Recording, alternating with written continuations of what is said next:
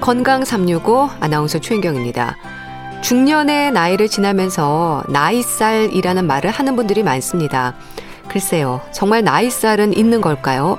특히 뱃살에 대해서는 비교적 마른 몸인 분들도 걱정하는 경우가 많은데요. 중년의 나이, 신체적인 변화가 오는 갱년기. 세월의 흐름 따라 어느 정도는 인정해야 하는 부분도 있겠지만 노력에 따라 달라질 수도 있어서 갱년기 체형 변화에 대한 관리가 필요하다는 지적입니다. 갱년기에 조심해야 하는 체형의 변화 오늘 함께 하시기 바랍니다. 건강 365 백지영의 그 여자 듣고 시작하겠습니다. KBS 라디오 건강 365 함께하고 계십니다. 갱년기를 지나는 분들이 가장 걱정하는 부분이 복부 비만입니다. 배는 나오고 팔다리는 가늘어 가는 체형의 변화를 고민하는데요. 중년에서 노년으로 가는 시기에 겪는 체중과 체형의 변화, 특히 뱃살에 대해서 어떻게 이해하고 조심해야 할까요? 경희대 한의대 한방 부인과 황덕상 교수와 함께 합니다. 교수님 안녕하세요. 네, 안녕하세요. 네, 교수님. 체중과 체형을 생각하면 좀 비슷한 듯 하면서도 좀 다르게 이해를 해야 하지 않을까 싶기도 합니다. 어떨까요? 네, 그렇죠. 우리가 체중과 체형이 어떻게 보면 비슷하게 가는 것 같지만 굉장히 다를 수가 있고 예. 또 나이에 따라서는 굉장히 다른 큰 차이가 있다는 것에 대해서 좀 꼭 알으셔야 되는데요. 그렇기 때문에 다이어트나 이런 거를 할 때도 오히려 체중만 보기보다는 체형을 관찰을 해야 되는데요. 예를 들면 체중이라고 하는 것은 내 몸 무게죠. 네. 근데 똑같은 체중, 똑같은 몸무게에 있는 분이 두 분이 있는데 한 사람은 역삼각형의 굉장히 단단해 보이는 체형이 있는 거고 또 다른 한 분은 우리 서양 그 먹는 배처럼 네. 어깨는 좁지만 이제 배 주변으로 이제 지방이 많고 둥그렇게 이제 오히려 큰 그런 배 모양으로 되어 있는 분들이 있거든요. 그럼 똑같은 체중이어도 역삼각형으로 되어 있는 분이 오히려 단단한 체형이 되어 있는 분이 훨씬 건강한 체형이라는 걸 누구나 알 수가 있는 거죠. 그렇기 때문에 단순히 몸무게만 보는 체중만 보는 것이 아니라 우리 건강에 있어서는 어느 부위에 살이 있고 어느 쪽에 지방이 좀 적고 어느 부위에 근육이 많은지 그것에 따라서 나타나는 체형이 굉장히 중요한 문제라고 볼 수 있습니다. 네. 어, 이런 문제는 어, 더 이제 나이가 들면서 더 중요해지는 이유들은 어, 나이가 들면서 노인이 되면은 우리 체 구성이 변화가 되거든요. 네. 그렇기 때문에 뭐 또 척추도 좀 눌리면서 퇴행성으로 해서 키가 상대적으로 좀 줄어들어서 단순히 키랑 체중으로만 비교하는 BMI 기준 기준으로 일괄 적용이 되면은 오히려 좀 젊은 사람들과는 좀 다른 얘기를 할 수가 있어서 오히려 단순히 키와 체중으로 보는 BMI를 보는 것이 아니라 복부 둘레를 보는 그런 복부 비만을 평가할 수 있는 체형을 보는 것이 오히려 더 중요한 그런 문제일 수 있습니다. 네. 사실 갱년기는 남녀 모두가 겪는 변화의 시기가 아닐까 싶은데요. 교수님, 갱년기는 어떤 시기를 말하는 걸까요? 네, 갱년기가 뭐 우리가 인생의 사다리 올라갔다가 내려오는 그런 연이 바뀌는 또는 인생 이막의 시작이라고도 얘기를 하지만 네. 어떻게 보면 이 시기는 호르몬의 변화거든요. 특히 여성 같으면은 여성 호르몬이 좀 변화되는 그런 시기들이고 또는 이제 남성들도 남성 호르몬의 변화들이 좀 오는 그런 경우들인데 어, 또 다른 면에서 좀 보면은 2014년 뭐 건강보험관리공단 발표 자료를 보면 50세 이상 여성이 질병에 지출하는 진료비가 50세 이전에 지출하는 진료비의 1.5배고 50에서 60세 기간에 가장 많은 진료비를 지출한다고도 하는데요. 어떻게 보면 진료비를 가장 많이 쓰는 건강에 대해서 큰 변화가 오는 시기들이 바로 이 시기이기 때문에 예. 이런 경우는 어떤 검사를 통해서 해야 되는 시기이기도 하지만 건강을 가장 주의하고 체중 관리도 하고 또는 체형 관리도 해야 우리 인생 이후 갱년기가 지난 이후까지도 오히려 이제 뭐 건강하게 잘 지낼 수 있는 중요한 시기가 갱년기라고 볼 수 있습니다. 네. 근데 갱년기라고 하면요. 우선 여성을 떠올리지만 사실 남성 갱년기에 대한 관심도 요즘 높아지고 있지 않나요? 네, 아무래도 어, 여성들이 갱년기들이 많이 나타나고 폐경이라고 하는 이제 생리가 끊어진다고 하는 특정 이벤트가 있기 때문에 명확하게 이제 갱년기에 대해서 여성들이 알고 있지만 또 이제 남성들도 마찬가지로 이제 40에서 50세 이후부터는 남성 호르몬 분비가 점점 줄어들면서 뭐 70이 되면 어 30대의 뭐 절반 수준으로 감소한다고 하는 하는데 예. 결국 이런 남성 호르몬들이 나타나는 그런 여러 가지 증상들이 근육이나 뼈의 밀도와 관련되거나 또는 근력이나 지구력이나 어떤 그런 감정적인 어, 어, 느낌들 뭐 불안하거나 초조하거나 뭐 우울감이라든지 또는 뭐 자신감이라든지 집중력, 기억력과도 다 관련이 되어 있거든요. 네. 그렇기 때문에 나이가 들면서 특정한 질병이 아닌데도 뭐 근력도 줄어들고 또는 어, 집중력도 떨어지고 뭐 업무 능력이나 능률이나 또는 뭐 성적인 것들에 대한 욕 구나 이런 부분들이 좀 감소되면서 자신감이 결여되거나 하는 증상들이 나타날 때 네. 오히려 남성 갱년기의 증상으로도 볼 수 있습니다. 네. 우리가 건강한 다이어트라는 말을 하잖아요. 교수님 또 체중보다 체력에 신경을 써야 한다는 지적도 있던데 어떨까요? 네, 맞습니다. 우리가 다이어트를 할때 어, 굉장히 좀 심한 다이어트를 하는 그런 단기간에 체중을 많이 그 때는 그런 다이어트를 강하게 할 때에는 오히려 건강에 문제가 오는 경우들이 있거든요. 네. 그래서 젊은 여성들이 오히려 다이어트 한 다음에 뭐 생리가 좀 불순해졌다든지 뭐 생리를 안 하다든지 그런 식으로 좀 명확하게 나타나는 것이 있거든요. 네. 그런데 이런 젊은 여성뿐만 아니라 특히 이제 중년 이후에 그럴 때에는 오히려 다이어트를 하면서 식이 조절을 너무 급하게 한 다음에 어떤 신체적으로 문제가 오거나 뭐 더 오히려 뭐 통증이 있다든지 또 다른 뭐 염증이 생긴 생 긴다든지 또는 뭐 탈모가 온다든지 뭐 피부가 뭐 이상한 그런 증상들이 나타나는 그런 여러 가지 질환들이 나타나시는 분들도 있거든요. 네. 결국은 이럴 때는 체력이 떨어진 상태에서 어, 과도한 운동을 한다든지 또는 과도한 식이 제한을 통해서 오히려 내 몸에서 이제 건강에 문제가 생기는 걸 수 있기 때문에 이럴 때는 우리가 체중, 어, 몸무게를 신경을 쓰는 것보다 본인의 체력에 맞게 적절한 음식을 섭취하면서 운동량을 서서히 늘려가는 어떤 일정 기간 뭐 3개월 이상 또는 6개월 이상 꾸준히 체중을 빼는 목표를 세우는 것이 건강한 다이어트라고 볼 수 있습니다. 네. 사실 이 중년의 시기에 지나는 갱년기에 나타나는 증상들이 많지 않습니까? 여성들은 또 폐경을 겪기 때문에 남성과 여성의 증상이 조금 다르지 않을까 싶은데 주로 어떤 증상들이 있을 수 있나요? 네, 아무래도 어, 여성들은 갱년기가 되면 몸과 마음의 변화들이 다 이제 나타날 수 있는데 그 중에서 이제 한 가지로 얘기하면 상실감이라고 표현을 할 수 있습니다. 뭔가 잃어버리는 거죠. 그래서 생리를 규칙적으로 했던 분도 생리를 안 하게 되는 그런 부분들이 있고 예. 또 그것으로 인해서 여러 가지 뭐 안면 홍조라든지 상열감이 있다든지 다른 사람들은 다 괜찮은데 나는 뭐 가슴이 답답하고 뭐 이런 것들이 좀 나타나면서 또 다른 이런 어떤 증상뿐만 아니라 몸의 회복력도 떨어지고 또는 운동을 해도 운동하고 난 다음에 회복되는 속도 또는 뭐 다이어트를 해도 예전만큼 열심히 했는데도 체중 변화가 뭔가 좀 더디고 안 되는 그런 어 신체적인 그런 변화들이 또 나타나면서 네. 그런 것으로 인한 자신감이 결여되고 뭐 의욕도 좀 부족해지고 짜증도 많이 나고 뭐 화도 버럭버럭 내고 하는 그런 증상들이 나타나고 또 이렇게 어 장기적으로 보면은 뭐 여러 가지 심혈관 계통 질환이라든지 뭐 골다공증이나 고지혈증이 더 심하게 이제 나타나거나 더 위험성이 올라가는 그런 부분들이 갱년기 증상으로 나타날 수 있습니다. 네. 근데 또 갱년기를 증상 없이 지나는 분들도 있던데요. 그럼 이건 민감하게 느끼지 않아서 그렇지 누구나 겪는다고 봐야 될까요? 어, 꼭 그렇지는 않고요. 예. 분명히 폐경이라고 하는 시기, 갱년기라고 하는 시기도 우리가 큰 그 일생으로 보면 긴 일생으로 보면은 어 특정 시기에 변화들이 이렇게 지나가는 것이거든요. 네. 그러니까 그것이 꼭 병리적으로 어떤 병 때문에 내가 폐경이 되거나 병 때문에 여성 호르몬이 줄어드는 게 아니라 그냥 내가 살아가면서 자연스럽게 여성 호르몬이 줄어들고 남성 호르몬이 줄어드는 것이거든요. 네. 그런 시기가 됐는데 내가 몸이 건강하고 내가 평소에 일상생활이나 어떤 건강 관리를 잘 했다고 하면은 이런 그냥 지나가는 것이 그냥 내가 특별히 불편함이 없이 잘 지나갈 수가 있는 거죠. 우리가 평소에 건강 관리 잘한 사람들은 환절기가 돼도 감기 안 걸리고 나는 네. 1년에 한번 감기도 안 걸리고 잘 지나갔다는 분들이 네. 있지만 평소에 뭔가 좀 어, 건강 관리가 잘 안 되고 과로를 하거나 뭔가 어, 그런 상태면은 어 나는 환절기만 되면 몸이 아파 뭐 음. 비염이 생겨 뭐 감기가 꼭 걸려 이렇게 표현하시는 분들이 있거든요. 네.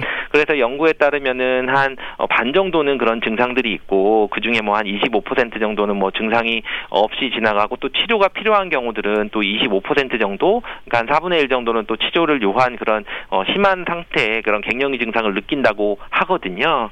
그렇기 때문에 이런 것은 기본적으로 꼭 누구나 갱년기가 되는 나이가 돼서 걸리는 건 아니기 때문에 네. 미리 검내하시거나 뭐 또 적극적으로 미리 뭘 치료를 하는 것보다 네. 평소에 이제 건강 관리를 좀 잘하고 관리를 관리를 좀 잘 하시는 게 오히려 가장 중요한 문제일 수 있습니다. 네. 뱃살을 고민을 합니다.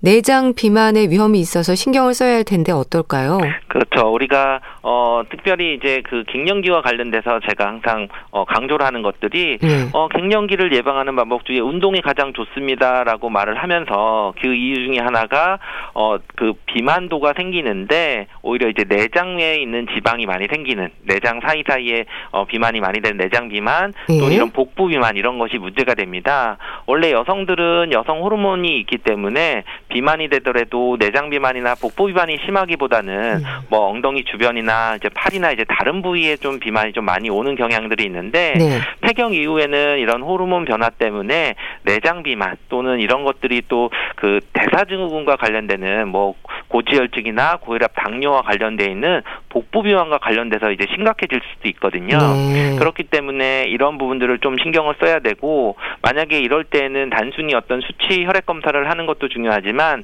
허리둘레가 이제 남성은 뭐 36인치 또 여성은 이제 32인치 이상이 되거나 또는 뭐 중성 지방이나 또는 고밀도 지방들이 좀 높거나 또는 혈압이나 공복 혈당이 어느 정도 기준을 넘어가거나 뭐 혈압약 당뇨약을 먹는다고 하면은 대사증후로 진단될 수 있기 때문에 네. 이럴 때는 어떤 물론 어, 약을 쓰고 치료를 하는 것도 중요하지만 어떤 내장 지잠을 줄일 수 있는 그런 어, 것들도 굉장히 중요한 생활 습관입니다. 네. 사실 뱃살이 많은 분들이 고민하고 궁금해하는 부분이 어디까지 배가 나오는 걸까 하는 부분이거든요. 검진에서 체지방을 확인할 때마다 정상 범위를 넘어서는 그래프가 두렵다는 말도 하는데 이게 마냥 늘어날 수도 있는 건가요? 네, 뭐 우리가 뱃살이 늘어나거나 하는 것들은 우리가 그 그냥 단순히 허리둘레만을 보는 것은 아니고 엉덩이와 허리둘레 사이를 또 비율을 봐서 이렇게 좀 볼 수가 있는데요. 보통 그래서 일반적으로 이제 엉덩이와 허리 비율이 남자는 1대1, 어, 여자는 이제 허리가 0.8, 1인 경우 이상이 되면 비만으로 보게 됩니다. 네. 그렇기 때문에 이제 단순히 이제 복부 비만으로 해서 배둘레만 보는 허리둘레만 보는 거와 다르게 좀 더 이제 엉덩이 둘레와 좀 비교를 할 수가 있는 거고요.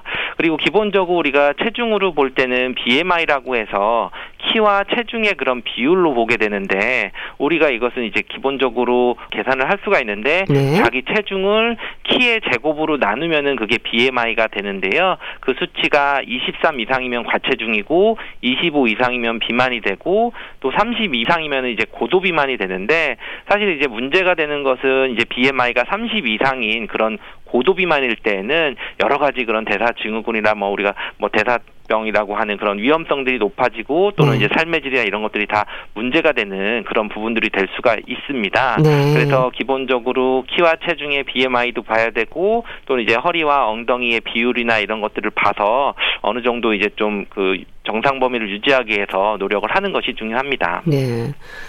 그러니까 뱃살이 늘면서 체지방이 많아지고 근육은 줄고요.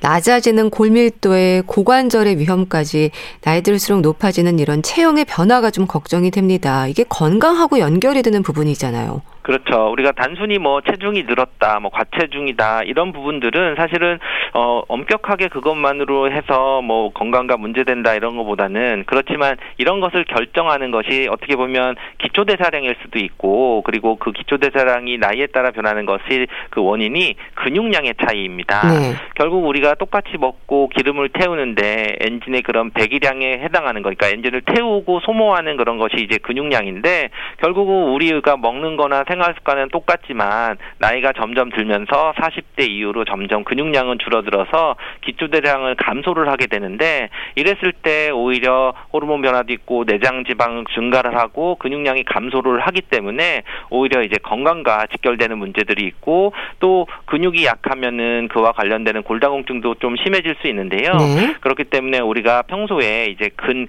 감소와 관련되는 그 결국 근육량과 근육을 어 주관하고 평가할 수 있는 근 감. 감소에 관련되는 것들이 좀 중요하게 어, 체크를 해봐야 되고 평소에 이제 근육량을 유지하기 위해서 이제 노력을 하는 것이 굉장히 중요할 수 있습니다. 네. 그래서 근 감소증과 관련돼서 영향을 주는 게 분명히 이제 노화나 이런 것들도 있지만 평소에 이제 운동도 부족한 것뿐만 아니라 영양이 좀 불균형하거나 예. 또 이제 만성 질환이 있거나 이런 것들도 좀 차이가 있고 만약에 이런 근감소증이 있으면은 골다공증도 더 심하게 올 수 있고 또는 그런 부작용이나 이런 것들이 더 심할 수 있기 때문에 근육량을 유지를 하는 것이 오히려 굉장히 중요한 그런 부분일 수 있습니다. 네. 그런데 교수님 또 나이살이라는 말도 하지 않나요? 체지방에 대해서는 어떻게 이해하면 될까요? 체지방이 너무 없어도 또 문제가 되지 않습니까? 그렇죠. 우리가 어 지방이라고 하는 것이 꼭 다이어트 관점에서 꼭 없어져야지 좋은 거다라고 생각을 하는데 실제로 이제 지방이 우리 몸에서는 이제 필수 영양소 세 개 중에 하나거든요. 네. 그리고 또 우리가 콜레스테롤이라고 하는 게 여러 가지 여성 호르몬뿐만 아니라 뭐 성장 호르몬 또는 남성 호르몬의 원료가 또 콜레스테롤이기 때문에 오히려 지방이 너무 없어도 오히려 이제 문제가 되는 것이고요. 그렇기 때문에 음식 섭취에서도 지방을 어느 정도 먹는 것이 좋은데 그렇지만 이제 그 지방이 좀 억울하게 그렇게 뭔가 나쁘다고 하는 것은 어, 지방이 있으면서 근육이 많으면은 그렇지는 않거든요. 네. 결국은 이제 어, 지방을 없애고 나는 살을 빼고 체중을 줄이는 것보다는 근력을 키우면서 체중 관리를 하는 것이 굉장히 중요합니다. 그래서 특히 이제 나이가 드시는 그런 노인 비만들이 오는 경우들은 지방이 상대적으로 많다기보다는 근육이 너무 없는 게 문제가 되는 거거든요. 네. 그래서 이제 노화와 관련되는 것들은 근육량 감소이고 어, 사실 40대 이후부터 70대까지 매년 이제 10년에 8% 그러니까 뭐 1년에 뭐한 1, 2%씩은 계속 이제 근력이 줄어든다고 보는 것입니다. 예. 그렇기 때문에 우리가 지방 섭취는 좀 어느 정도 유지를 하시면서 근력을 유지를 할 수 있는 근육량을 키우는 운동을 꾸준히 많이 하시는 게 오히려 어 나이살 또는 나이가 들어서 살을 뺄 때 뭔가 굶어서 칼로리 제한을 해서 지방을 태우고 없애는 것보다는 네. 지방은 유지를 하되 근력을 더 키워서 그 몸 상태 건강한 체형을 유지를 하시는 것이 훨씬 건강이나 다양한 그런 뭐 질병의 상태 또는 뭐 대사증후군에 대한 그런 개선도 또는 부작용을 줄일 수 있는 그런 방법이 됩니다. 네. 혹시 살이 찌는 체질, 안 찌는 체질이라는 게 있는 건가요?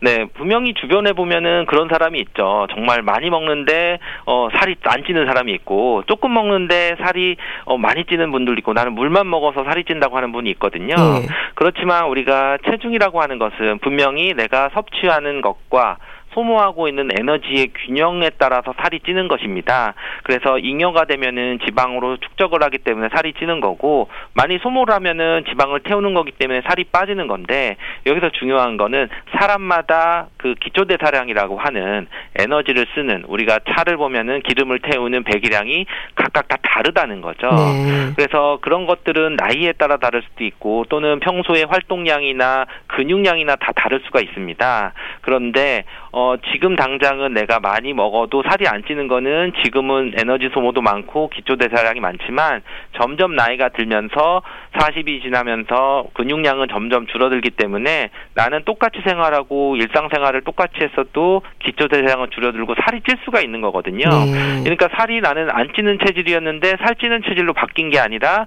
나의 그런 기초 대사량, 근육량이 바뀐 걸로 이해를 하셔야 되고 그렇기 때문에 살이 안 찌는 체질이 따로 있는 게 아니라 기초 대사량이 많고 섭취하는 것보다 열량이 태우는 분이 많아요. 그러니까 평소에 활동량도 많고 또는 어 운동이나 운동만 꼭 이제 에너지를 쓰는 건 아니고 예. 일상적인 신체 활동도 일상 생활들에 있어서 만약에 뭐 그냥 걸어도 보폭을 크게 하거나 좀 에너지를 많이 쓰는 그런 근육량이 많은 사람들은 똑같은 거리를 걸었을 때도 훨씬 에너지를 많이 쓰는 거기 때문에 살이 안 찔 수 있는 그런 기초 대사량 상태, 몸 상태를 가지고 있는 분이 있는 거고 특별히 체질적인 것 때문에 그렇다고 뭐 고정이 돼서 평생 동안 살이 안 찌느냐, 뭐 살이 찌느냐 그렇지는 않습니다. 네. 그렇기 때문에 본인이 어떤 살이 찌는 상태다, 살이 뭐 더 찌고 싶다 이런 것은 먹는 것과 운동이나 이런 것을 적절히 하시는 것이 굉장히 중요하고 그런 네. 균형도를 유지를 하는 것이 좋습니다. 네.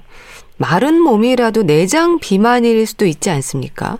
네, 오히려 저희가 오는 특히 이제 젊은 여성들이 왔을 때 오히려 저는 이제 여러 가지 생리불순 또는 뭐 다낭성 난소증후군 이런 것일 때 꼭 이제 확인을 해보고 설명을 하는 부분인데요. 예. 마른 비만이라고 하는 부분이 있는데 분명히 키랑 체중만 보면은 굉장히 그 날씬한 그런 몸을 가지고 있는 그런 BMI가 낮은 BMI가 뭐 한뭐 뭐20 아래로 뭐 18, 19 정도 되는 않는 수준으로 굉장히 마른 체중으로 키에 비해서는 마른 걸로 되어 있는데 네. 오히려 저기 체성분 분석을 해보면 근육량이 정말 음. 부족한 사람들이 네. 있거든요. 네. 그러면 똑같은 체중인데 근육은 없고 이제 지방의 절대량보다는 상대적으로 지방이 많은 사람들은 오히려 똑같이 비만 환자와 비슷한 증상들이 많이 나타나서 뭐 고지혈증이 나타난다든지 오히려 뭐 당뇨 수치가 뭐 안 좋다든지 분명히 이 사람은 체중으로 따지면은 마른 사람인데도 오히려 그렇게 마른 비만이라고 하고 실제로 그런 분들은 뭐 내장 비만이 오히려 있는 그런 상태 여러 가지 그런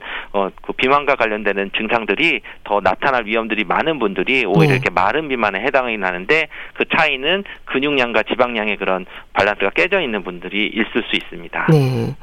우리가 내장 비만이 좀 위험하다 이런 얘기 많이 합니다. 어떤 부분들이 지적이 될까요? 그렇죠. 이제 내장 비만이 있으면은 그냥 단순히 이제 외모적인 뿐만 아니라 중등도 이상의 그런 비만에서는 뭐 고혈압이나 뭐 당뇨나 이런 관상동맥 질환 같은 이제 심장 질환이라든지 뭐 또는 뭐 담낭 질환이나 또는 이제 간 질환 이런 것들처럼 뭐내 간염은 아니도 뭐 간 수치가 오른다든지 이런 것들도 많이 나타날 수도 있고 네. 뭐 통풍이나 뭐 또는 수면 무호흡증이나 뭐 폐색전증이나 또는 뭐 여러 가지 뭐 대장암이나 전립선암 이런 암과도 좀 관련되는 것들이 좀 비만과 관련되는 것들이 있거든요.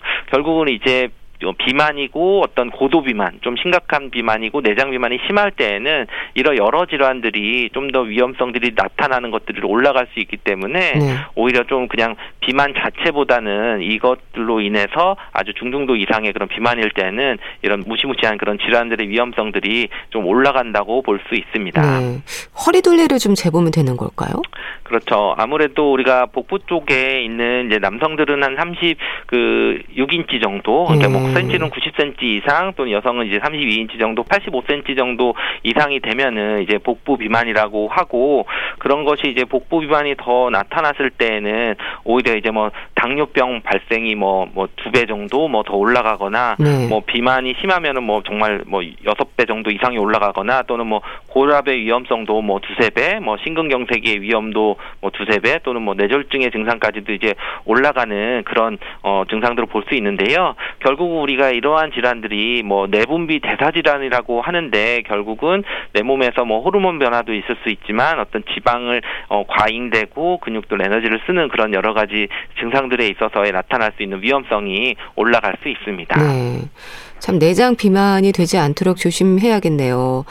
그렇다면 교수님 적정 체중을 유지하는 방법, 특히 뱃살 위험을 줄이기 위해서 어떤 노력을 해야 될까요? 그렇죠. 첫 번째로 이제 뱃살을 딱 줄인다고 얘기를 하니까 우리가 막 복부만 뭐 네. 운동을 한다든지 뭐 복부에 자극을 주는 것만 생각하시는 게 어떻게 보면 제일 쉬울 수가 있는데요. 네. 사실 이제 우리가 복부 비만, 내장 비만이라고 하는 것은 전체 지방 대사 우리 몸에서 열량이 많이 쓰여지고 지방을 축적하지 않는 전신 기능이라고 더 중요하다고 이해를 하시면 돼서 가장 기본적인 다이어트 원칙에 충실하는 것이 가장 좋습니다. 네. 결국 내가 한 부위에만 빼겠다, 뭐 그 부분에만 자극을 하고 그 부분만 운동을 하겠다 그러면 오히려 내 몸에서 이제 밸런스가 깨지거나 아니면 또는 뭐 근육이 다쳐서 통증이 올 수 있기 때문에 우리가 기본적으로 내가 먹는 만큼 열량을 태우고 하고 그리고 매일 규칙적으로 운동을 하고 그러면서 열량 제한이나 이런 균형을 맞추면 체중을 빠지는데 물론 이제 그런 복부 비만 있을 때 그 체형이 나빠서 뭐 골반이 틀어졌다든지 또는 어 나쁜 체형을 해서 배만 이렇게 또 볼록 튀어나와 있는 경우는 체형 교정까지 이제 해야 되는 경우들이 있는데요. 결국 기본적인 다이어트를 하시고 그 다음에 체형 교정을 좀 하거나 운동을 좀 부분적으로 집중을 하는 것이 올바른 순서가 될 수 있습니다. 네. 근데 열심히 운동을 하고 식습관에 신경을 쓰면서 건강한 다이어트를 이어갈 때 지방이 빠지는데도 순서가 있다고 들었습니다. 그런가요, 교수님? 어, 지방이 빠지는 순서보다 이제 살이 누구는 뭐 팔부터 잘 빠지나 나는 네. 배부터 잘 빠진다고 하는데 네. 이것은 또 이제 뭐 정해져 있는 것 같지는 않고요. 뭐 물론 이제 운동을 했을 때 어떤 운동을 하면 살이 빠지느냐 했을 때 각자 개인마다 즐겁게 할 수 있으면은 그것을 이제 꾸준히 하게 되고 뭐 오래 해도 지루하지 않고 하기 때문에 뭐 어떤 사람은 달리기만 해도 살이 잘 빠지는 사람이 네. 있고 어떤 사람은 뭐 배드민턴만 쳐도 잘 네. 빠지는 사람이 있고 이런 것처럼 어떤 지방이 빠지는 거는 본인의 그런 그런 체형에 따라서 그리고 또 내가 평소에 쓰는 생활 습관들 예를 들면 뭐 앉아 있는데 계속 이제 좀 골반이 틀어져 있고 좀 이렇게 굉장히 숙이고 있는 쪽이면은 아무래도 배 쪽으로는 좀 잘 안 빠지고 네. 또 평소에 이제 많이 서 있는 그런 직업을 가지신 분들은 또 다리 쪽으로는 또 자주 부으면서도 잘 안 빠지는 분들도 있고 하기 때문에 이런 것은 딱 어떤 특정 다이어트를 했다고 해서 이렇게 가는 것보다는 전체적으로 체중이 빠지면서 균형 있게 이렇게 어 조절을 유지를 할 수 있게 균형 있는 운동과 좀 운동도 한 가지만 하는 것보다는 기본적인 여러 가지 운동들을 같이 병행을 하는 것이 건강한 체형을 유지할 수 있는 그런 방법이 될 수 있습니다. 네. 운동도 그렇고요. 또 이런 건강한 체형을 위해서 또 어떤 부분들을 점검하고 노력해야 할지도 짚어주세요. 네. 기본적으로는 우리가 생리적으로 근육이 자연스럽게 빠지고 40대 이후에서는 매년 뭐 1에서 2%씩 근력이 감소하기 때문에 제일 중요한 것은 어떤 체형보다는 근 감소형 비만이라고 해서 근육이 줄어들기 때문에 오는 것들을 제일 주의를 해야 됩니다. 네. 그래서 우리가 다이어트를 할 때 먹는 거 위주로 하는 것보다는 어느 정도 중년이 넘어가면은 먹는 거는 규칙적으로 잘 먹고 먹고 열량 제한을 너무 강하게 해서 뭐 굶거나 그러는 것보다는 적절하게 잘 먹으면서 어, 다양한 운동들을 해주면서 그런 것이 어, 노화의 진행을 막으면서 근세포를 유지를 하면서 건강한 체형을 이룰 수 있는 그런 다이어트 방법이 될 수 있습니다. 네, 알겠습니다.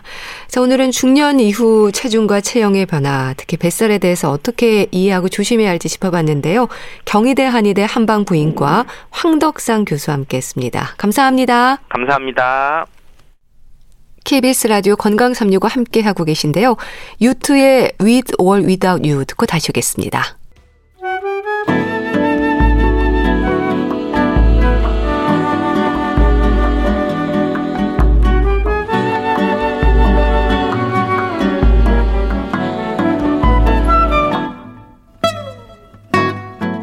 건강한 하루의 시작.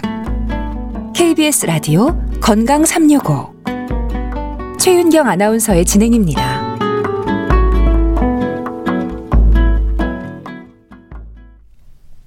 주말에 건강책 정보 북컬럼니스트 홍순철 씨와 함께합니다. 안녕하세요. 네, 안녕하세요. 걷기만 해도 병이 낫는다. 걷기가 주는 건강 효과에 대한 내용일까요? 운동 중에서도 걷기가 기본이라는 말도 하는데 어떤 책인가요? 네, 이 책은요, 만성 질환의 시대 최고의 명약은 걷 기다라고 이야기하는 책입니다. 예. 아, 대한민국 대표 건강 프로그램이죠. KBS 생로병사의 비밀. 아, 그동안 사실은 이 프로그램에서 걷기를 주제로 상당히 많은 방송들을 했다고 그래요. 네. 근데 그때마다 상당히 뜨거운 화제를 불러 모았다고 그럽니다. 그래서 어, 생로병사의 비밀 가운데 걷기에 대한 방송 22편 이걸 한 권의 책으로 엮어서 이번에 출간이 됐는데요. 예? 현대인들은 서 있는 것보다 걷는 것보다 앉아 있는 걸 되게 좋아하십니다. 예, 맞아요. 이, 그래서 우리가 인류 최악의 발명품이 의자다 이런 말까지도 하는데 예. 이게 우리에게 건강에 치명적인 악영향을 미치고 있다라는 거죠. 다리를 쓰는 일이 줄어들고 건강은 점점 더 악화되고 있다라고 책은 지적하고 있는데요. 그래서 걷기 시작하면 현재 앓고 있는 관절염, 디스크, 비만, 당뇨병 이러한 대부분의 만성 질환에서 해방될 수 있다고 이야기합니다. 네. 사고를 당하거나 노화 증상 때문에 서 있는 것조차 힘들었던 사람들이 걷기를 통해서 통증을 극복하고 평범한 일상을 찾은 이야기로 책에 소개가 되고 있는데요. 예. 뇌졸중 후유증, 파킨슨병으로 팔다리 마비 증상을 겪던 분들도 산을 오르고 국토 대장정을 하는 기적을 일궈냈습니다. 우리가 방송을 통해서도 그 내용을 보신 분들이 기억을 하시겠지만 네. 내용들이 책을 통해 다시 한번 소개가 되고 있다라는 거죠. 네. 그냥 걷기만 해도 심혈관 질환 발병률이 감소하고 살이 빠지고 당뇨 수치가 감소하고 뇌가 6개월 가량 젊어질 수 있다라고 책은 설명하고 있습니다. 네. 뭐 걷기가 건강에 좋다는 건 누구나 아는 사실인데요.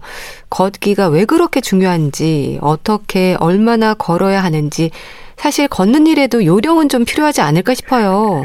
그렇습니다. 이 책에서는 심도 있는 취재 그리고 실험 결과들을 바탕으로 모두 8가지의 걷기 방법에 대해서 이야기를 하고 있어요. 맨발 걷기라던가 보폭 넓혀 걷기라던가 오르막 걷기, 해안 걷기 이런 것들인데요. 네. 각각의 걷기 방법이 어떠한 효과가 있는지 그것들을 또 자세히 소개를 해주고 있어요. 현재 건강 상태 그리고 앓고 있는 질환 그리고 생활 환경에 따라서 각각 걷는 방법이 달라져야 된다고 그럽니다. 예. 그 방법들을 상당히 구체적으로 가이드를 제시해주고 있는데요. 그냥 어, 마구잡이로 걷는 건 음. 오히려 몸에 독이 되는 걷기일 수 있다고 그럽니다. 예. 이 잘못된 걸음걸이를 경계하라라고 하면서 개인의 보행 상태, 신체 질환, 체중 이런 것들을 고려한 약이 되는 걷기 방법들을 알려주고 있어요. 책에 소개된 걷기 방법 가운데 저는 개인적으로 맨발 걷기가 제일 호기심이 생기더라고요. 네. 맨발 걷기는 전신 감각을 깨우는 걷기라고 그럽니다. 우리의 발이 제2의 심장이라고 불린다고 그러죠. 네. 발이요. 어, 52개의 뼈, 음. 32개의 근육으로 움직이고 214개의 인대가 지탱하고 있다고 그럽니다. 그만큼 상당히 예민한 기관이 우리 발이라는 거죠. 네. 근데 우리가 너무 혹사하다 보니까 음. 발을 제대로 인지하지 못하는 경우가 상당히 많이 있는데요. 걸을 때 제대로 걷게 되면 후두골과 엉치뼈에 펌핑 운동이 생긴다고 그럽니다. 아. 이게 우리의 척추 안에 있는 뇌 척수액의 흐름을 원활하게 만들어줘요. 예. 그러면 이 뇌 척수액은 뇌 하수체를 자극한다고 그럽니다. 이게 어떤 효과를 낳냐면 세로토닌 같은 행복 호르몬을 더 많이 자주 분비시키는 효과를 낳는다라는 거죠. 특히 맨발일 때보다 신발을 걷, 아, 그 신고 걸을 때 발의 충격이 세 배나 더 크다고 그럽니다. 네.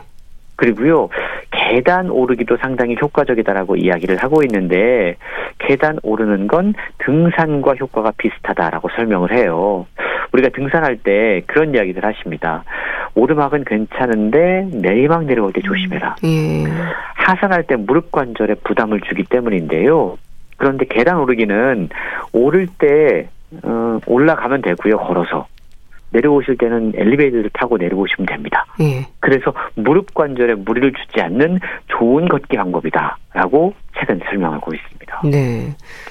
무릎 관절에 문제가 있는 분들도 그렇고 예방을 위해서도 계단을 오를 때는 걸어서 내려올 때는 엘리베이터를 이용하는 게 좋다는 생각을 하는데요.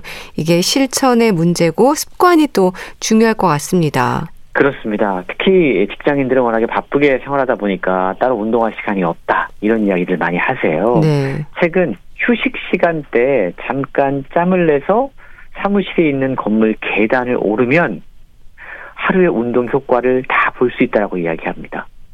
계단 오르기는요, 신체 근육의 30%를 차지하는 허벅지 근육을 반복적으로 사용을 한다고 그래요. 예. 그래서 혈액량을 증가시키고 혈관 저항을 감소하게 만들고 혈압을 낮추는데 도움을 준다고 음. 그럽니다. 예. 그리고 이 오르막으로 오르거나 계단을 걷는 게 폐 기능도 상당히 좋아지도록 만든다고 그러는데 이 책이 일반 사람들에게도 상당히 유익한 이유는 여느 건강서와 다르게 상당히 다양한 사람들의 풍부한 실제 사례가 소개되고 있다는 점인데요. 네. 그러니까 걷기로 기적을 경험한 사람들의 이야기가 등장을 해요. 살기 위해 걷기 시작한 사람들 자리에서 일어나서 일단 걷기 시작하자 많은 것들이 달라졌다라고 고백하고 있는데요. 일상생활이 불가능할 정도로 허리와 무릎 통증이 심했던 사람들이 병원 치료를 해도 호전되지 않았어요. 네. 근데 걷기를 시작하자 음. 상태가 좋아졌다고 그럽니다. 통증의 원인과 증상은 달라도 공통적으로 걷기를 통해서 좋은 치료 효과를 거뒀다라고 책에 소개가 되고 있는데 예? 걷기를 통해서 체중 감량은 물론이고 혈압이나 혈당이나 콜레스테롤 참 많은 분들이 성인병으로 고민하고 있는 부분들인데 이런 것들도 회복돼서 약을 끊은 사람들도 책에 여러 등장하고 있어요. 음. 또 완치가 불가능하다고 여겨지던 뇌졸중 후유증이라던가 파킨슨병, 암 환자 이런 분들도 걷기를 통해서 제2의 삶을 시작한 경우들이 책에 소개가 됩니다. 그러니까 걷기가 그야말로 만병통책이라는 사실을 책을 통해 확인할 수가 있는데요. 네. 걷기는 아픈 몸을 낫게 하지만 창의력과 혁신의 단초를 제공해 주기도 합니다. 실제로 많은 예술가들이 걷다가 유레카의 상황을 맞이하는 경우들이 많이 있다고 그러죠. 예. 또 젊은 세대 직장인들도 걸으면 머리가 좋아지고 골치 아팠던 문제에 대한 해결책이 문득 떠오르는 경우들이 생기기도 합니다. 그게 다 이유가 있는데요. 우리가 손이나 발을 사용하면 뇌 속의 신경세포가 자극을 받아서 시냅스라고 하는 신경세포의 접합부가 연장이 되는데 예. 이렇게 연장된 시냅스가 다른 신경세포와 연결되면서 새로운 경로를 만들어내는 거죠. 네. 그러면서 그동안 찾지 못했던 새로운 해결책을 발견할 수 있는 그러한 원리가 이렇게 생겨나는 겁니다. 예. 그럼 걷기가 좋다는 건 알겠는데 좀 구체적으로 우리 건강에 어떻게 이롭게 작용을 하는지 또 의학적으로나 과학적으로 밝혀진 효능을 알고 있는 것도 좀 실천 의지를 높이는 방법이지 않을까요? 그렇습니다. 이 책은 걷기의 효능을 세 가지로 요약을 하고 있어요. 네. 첫 번째가 에너지 소비를 증가시킨다. 두 번째가 심혈관, 뇌혈관 기능을 강화시킨다. 그리고 세 번째가 하체 근력을 강화시킨다라는 건데요. 네. 신비로운 점은 이 세 가지가 우리가 걷기 시작하면 서로 복합적으로 이루어집니다. 걸으면 신체 활동량이 증가하죠. 네. 근육 움직임이 늘어납니다. 당연히 에너지 소비량이 증가하게 됩니다. 그리고 걸을 때는 하체 근육을 집중적으로 사용하게 되는데 이 하체 근육을 많이 사용하면 혈관을 짜주는 행위로 작동을 하기 때문에 심뇌혈관까지 원활하게 혈액 순환이 이루어진다고 그럽니다. 네. 걷기를 통해서 하체 근육이 강해질수록 무릎과 척추에 가해지는 하중이 줄어들기 때문에 통증을 덜 느끼게 되는 것도 음. 실제로 디스크라던가 이런 어떤 통증 있는 분들이 경험하는 부분들일 겁니다. 예. 특히 계단 오르기 같이 오르막을 걸으면서 허리를 곧게 세우게 되면 척추 기립근이 발달하는 효과가 있다고 그래요. 최근 근적외선 분광기라는 도구를 이용을 해서 70대 피 실험자의 뇌 활성도를 측정하는 연구가 진행이 됐었는데요. 이 검사 결과를 색깔 변화로 판단할 수 있다고 그럽니다. 노란색에서 빨간색으로 변할수록 뇌가 점점 더 활성화된다는 의미로 받아들이면 되는데 네. 70대 피실험자가 보통 걸음으로 걸을 때 노란색으로 표시가 됐는데요. 그리고 일부만 빨간색으로 표시가 됐었어요. 네. 그런데 보폭을 10cm 넓혀 걷자 더 많은 영역이 아. 노란색에서 빨간색으로 변했다고 예. 합니다. 이게 어떤 의미냐면 예. 보폭 넓혀 걷기, 구체적으로 보폭 10cm 넓혀 걷기를 했을 때 우리 뇌가 더욱더 활성화될 가능성이 있다라는 걸 어, 보여주는 거죠. 네. 그렇게 걷기 운동에서의 보폭, 그리고 걷는 속도에도 신경을 좀 써야 할까요? 운동이라는 생각을 하면 사실 걷는 일도 좀 어렵더라고요. 그렇습니다. 최근 특히 고령자일수록 걷기에 큰 신경을 써야 된다라고 이야기를 하고 있어요. 예. 특히 고령자일수록 평소에 걷는 것보다 보폭을 10cm 음. 넓혀 걸으면 뇌 신경세포 생성을 촉진할 수 있다고 그럽니다. 예. 학습력, 기억력, 언어 능력, 전반적인 인지 기능이 향상된다라고 책은 설명하고 있는데요. 건강에 문제가 있는 분들의 보폭을 보면 상당히 짧아요. 음. 그리고 종종 걸음이라고 이야기하죠. 예. 그래서 그런 걸음을 걷습니다. 그래서 의식적으로 보폭을 넓히는 걸음걸이가 필요한데 지면을 단, 그 딛는 힘의 반작용인 지면 단발력, 이게 커지면서 척추 기립근이 발달하고 척추가 안정되는 효과가 발생한다고 그래요. 그리고 어르신들일수록 골반 척추역에 참 통증이 많고 이렇게 굽는 경우들이 많이 있잖아요. 예. 근데 어 보폭을 넓혀서 걸으면 골반과 척추가 바르게 세워지기 때문에 통증도 줄어들 수 있다고 그럽니다. 조금 더 구체적으로 얼만큼 보폭을 넓혀야 될까? 음. 우리가 보폭이라고 하면 앞발의 뒤꿈치부터 뒷발의 뒤꿈치까지를 의미한다고 그럽니다. 예. 근데 사람마다 적정 보폭이 달라요. 그리고 키에 따라서 이 적정 보폭을 측정하는 계산법도 다르다고 그럽니다. 그런데 좀 어렵게 제가 설명드리지 않을게요. 보폭을 넓게 걸어라. 라는 말은 평소에 본인이 어떻게 걷는가를 한번 생각을 해보시고, 예. 그거보다 10cm 정도 넓혀 걸으면 좋다고 음. 판단하시면 돼요. 예. 제가 해보니까 네. 10cm 넓혀 걷는 게 쉬운 일이 아니더라고요. 예. 바로 뭔가 좀, 어, 이게 뭐 운동이 된다는 음. 느낌이 예. 듭니다. 그만큼 보폭 넓혀 걷기가 일반적인 걷기보다 우리 몸에 뭔가 어, 자극을 더 많이 준다는 걸 확인할 수 있는 거고요.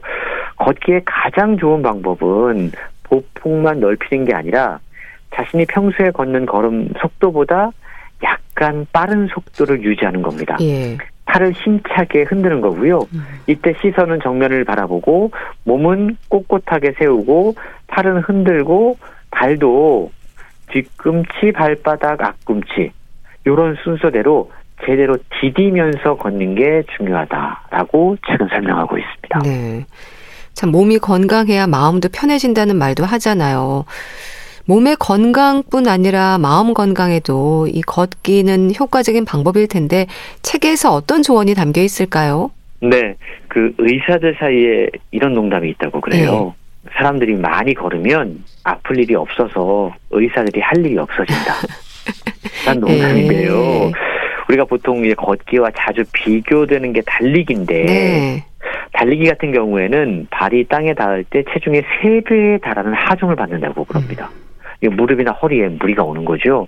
그래서 여기가 안 좋은 분들에게는 달리기는 사실은 적합하지 않은 운동법이고요. 대신에 걷기가 가장 완벽한 만병통치약인데 앞서 말씀하신 것처럼 단순히 우리의 어떤 신체 건강뿐만 아니고 걷기를 통해서 마음 건강도 챙길 수가 있습니다. 네. 요즘처럼 햇볕이 좋을 때는요. 햇빛을 쬐면서 걸으면 행복 호르몬이라고 하는 세로토닌의 분비가 활발해져서 기분이 좋아지고 무기력한 증상이 해소된다고 그럽니다. 걷기로 자율신경을 조절하면 긴장한 뇌가 진정되면서 통증을 느끼는 역치가 낮아져서 진통제를 덜 찾게 되는 효과를 누린다고 그래요. 네. 뇌로 들어가는 산소가 충분히 공급되기 때문에 머리가 맑아지고 치매 예방에도 효과적이라고 그럽니다. 또 한 가지 치매 예방에 효과적인 걷기 방법을 소개해드리면 계산하면서 걷기 라고 그럽니다. 음. 실제로 계산하면서 걷기가 치매 예방에 효과적이다라는 근거가 일본 아이치현에 위치한 국립장수의료연구센터에서 실시한 연구에 의해서 밝혀졌다고 그럽니다. 걸으면서 계산을 하는 거예요. 네. 그러면 베타 아밀로이드의 음. 침착이 확인돼서 치매가 시작되었다고 판정된 인지 장애 환자가 실제로 호전되는 효과를 경험했다고 그럽니다. 네. 어려운 계산하지 마시고요. 예를 들어서 50에서 30 뺀다라던가 네? 뭐 이런 어떤 계산법들을 통해서 아. 뭔가 항상 걸으면서 머리를 쓰는 두 가지를 한꺼번에 누리는 어떤 건강 효과를 아, 경험할 수 있다라는 거죠. 걷기를 통해서 당뇨, 고혈압, 치매, 암, 위장 질환, 우울증, 불면증, 통증, 감기 정말 치료할 수 없는 게 없는데요. 걷기를 통해서 치료 또는 완화할 수 있는 다양한 증상들, 놀라운 효과들이 책에 소개가 되고 있습니다. 네. 자, 말씀 잘 들었습니다. 걷기만 해도 병이 낫는다 소개해 주셨는데요. 북컬럼니스트 홍순철 씨와 함께 했습니다. 감사합니다. 고맙습니다. 빅마마의 브레이크 어웨이 보내드리면서 인사드릴게요. 건강365 아나운서 최인경이었습니다. 고맙습니다.